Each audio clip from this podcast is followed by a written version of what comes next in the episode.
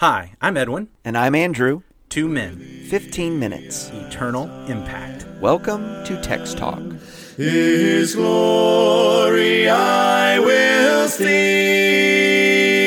I will empty. Happy New Year, Edwin. Happy New Year, Andrew. You know, January I tried 1. to say that yesterday because it was New Year's Eve, but you wouldn't let me. Well, it was confusing. but I know, I know, as uh, the good Lord caused the sun to rise today, it is a new day of a new year.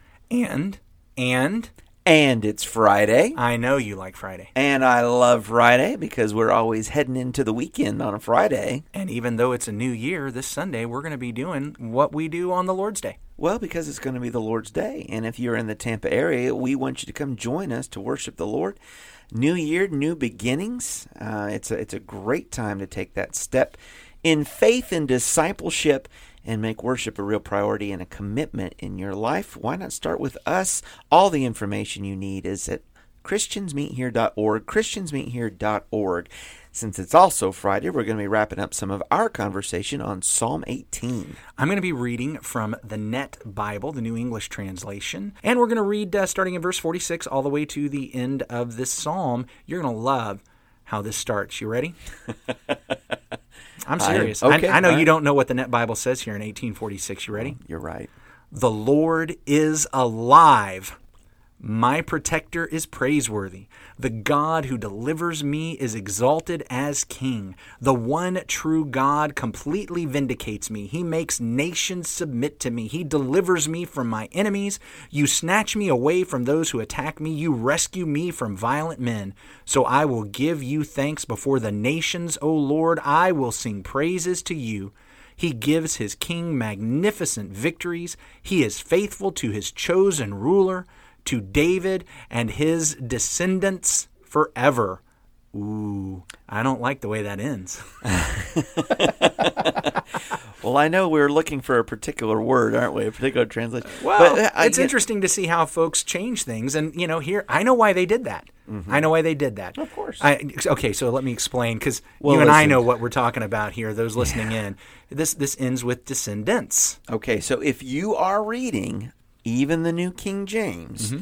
you have descendants with the marginal note. When you read the marginal note, it's actually the word seed. Yeah. So they, they give you a, they give you the the word there, but there is a translation choice being made that David's excuse me, the psalmist David writing about descendants. Right.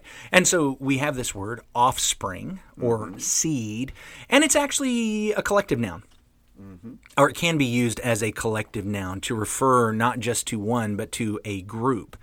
But the reason, and so I'm kind of glad we read the Net Bible there to find that out because it calls attention to the point. So here we've got some translators that are trying to say, well, this is what David was talking about. He wasn't just talking about Solomon, but also Rehoboam and, and on down through the line. However, I think because they made that interpretive choice to say, well, this is what they meant, I think we might be losing something in the psalm rather than just translating it the way it's there. Because it's my understanding that it's actually in the singular, just as your footnote Right. pointed out. Correct. Offspring, seed, Seed, singular seed. which calls to mind a passage for me. It does for me as well. Which one does it call to mind for you? So Because I, I- bet it's the same one. Well, I'm thinking about Galatians chapter 3 when Yes. the Apostle Paul is making an argument about a promise made to Abraham and to his seed. Now, I see you've got uh, your Bible open there. So, what, what you got? Are you at Galatians 3? I am actually. Okay. So I think probably you were just looking at my Bible. That's why we're so in tune on this one. Is that it? Galatians chapter 3, verse 15. To give a human example, brothers, even with a man made covenant, no one annuls it or adds to it once it's been ratified. Now the promises were made to Abraham and to his offspring. It does not say unto offsprings, referring to many, but referring to one, and to your offspring, who is Christ. And that's our word. Seed. That's our word. singular versus seeds. and, Yeah, Paul, and Paul was making a big deal out of that, which which to me, knowing that Paul makes this big deal out of this seed and offspring back when the promise is given to Abraham, it does surprise me that here in Psalm 18, some translators would kind of wipe that away by giving it the plural instead of getting us to see, wait a minute. Paul could make the exact same argument about David. When it's to David and his seed, it's not to David and his seeds, as if too many, but it's to David and his seed, who is Christ. who absolutely is Christ, and what a fantastic study it is sometime to pay attention to the promise made to this seed, right? Abraham and his families, you get to David, and those coming after David's line. Go ahead. Well, yeah. I, I just got to jump in here on Yeah, this yeah, yeah. because the line before that was also a little bit obscured in the Net Bible in the ESV and shows steadfast love to his anointed, Yeah, anointed. which is Messiah. Correct. which is the Hebrew word translated Christ, Christ. in the Greek. Yeah. And so th- these verses, this this this ending, mm-hmm. th- there's a lot of folks that think this ending was just kind of tacked on later. They see it as distinct from the rest of the psalm. Oh, somebody wrote the psalm and then later. Really? Yes, yes, yes. Look, listen. You go read the commentaries and the scholars. Every psalm out there, they're sure that something was added or something was taken away or something was pieced together. It, it's amazing to me the number of scholars that can't just say, you know what, I think God probably had this written the way He wanted it. Well, I mean, I- most just- of them usually come down to however God got it done, He got it the way He wanted it for us. But I think, why don't we just start with maybe this is the way God inspired it from the very beginning?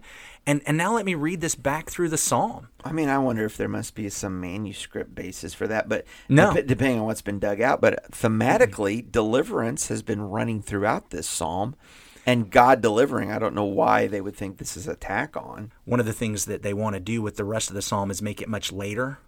Oh. Make it make it being written much later. That oh, this sounds like a psalm that would be written at a much later time, but they're applying yeah, it to yeah, yeah. David.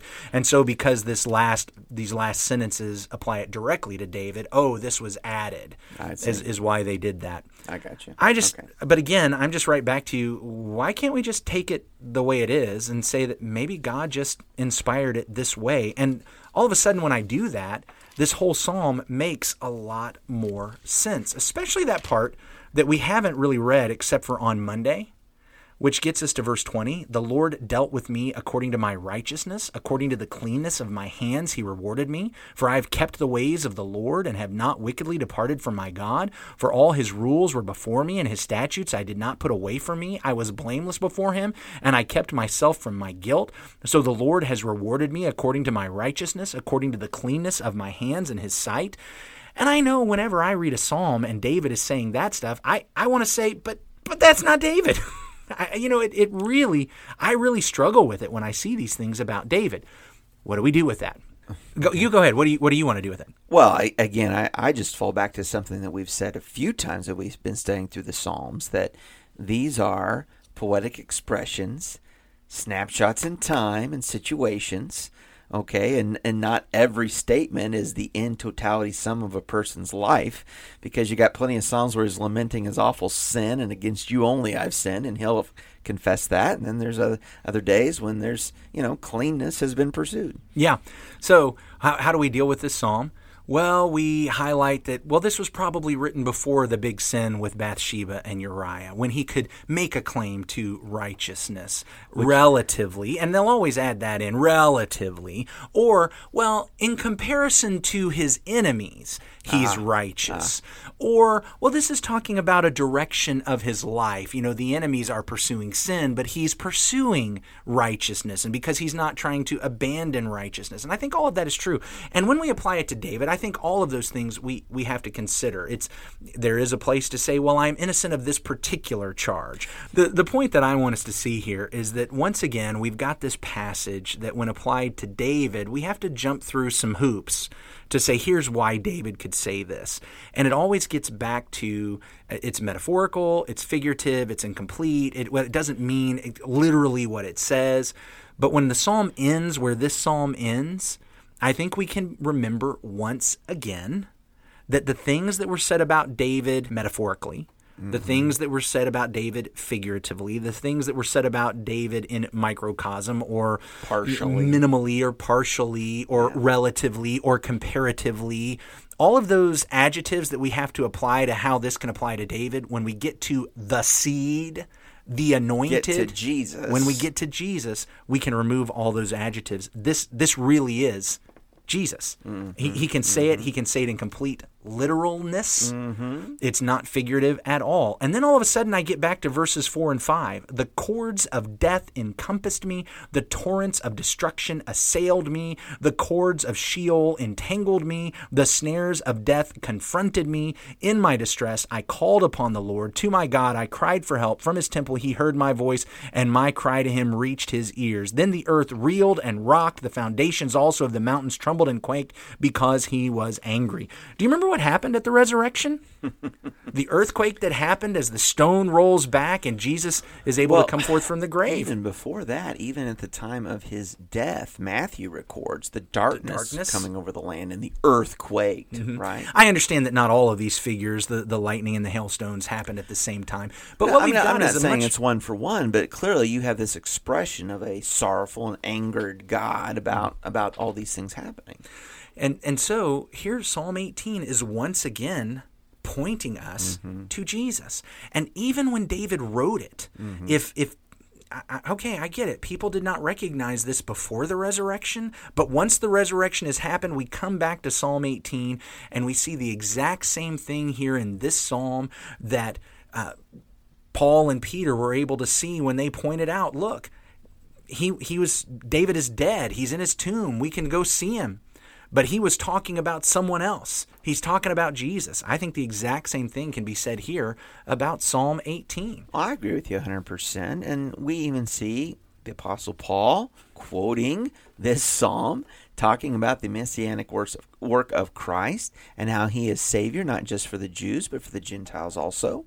In Romans chapter 15 and verse number 9, and that the Gentiles might glorify God for his mercy, as it is written, For this reason I will confess to you among the Gentiles and sing to your name he's calling here from the psalm from uh, 18 and verse number 49 and saying that this is jesus this was about jesus And because Jesus died Yep. and arose, Yep. he was going to proclaim his name among the nations, which includes you and me. that's right And that's how we should be spending 2021.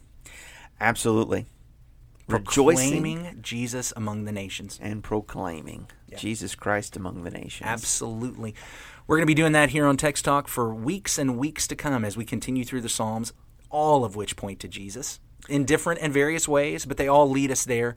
Jesus was encompassed by death, but he resurrected. And that's what we're going to be doing this Sunday. We're excited for you to come join us. We're going to be remembering Jesus. We're going to be worshiping the Lord. You can find out more about that at christiansmeethere.org. You can send an email to us. You can let us know what you're learning from the text. Text talk at christiansmeethere.org.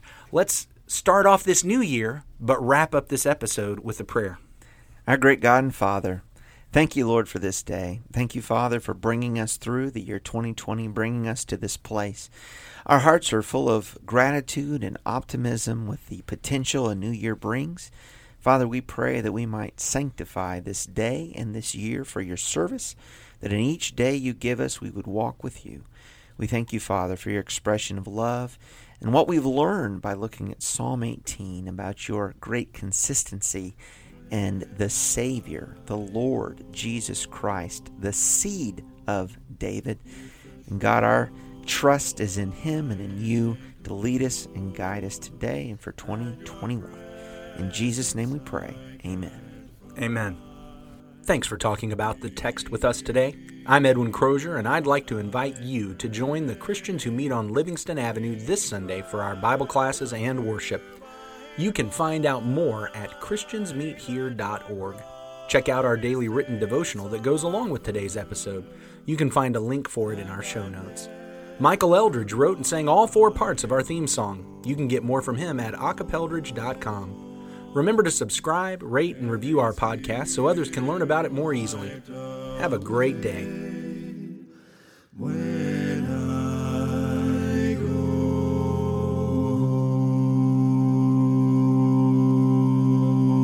Is a place to say, well, I'm innocent of this particular charge.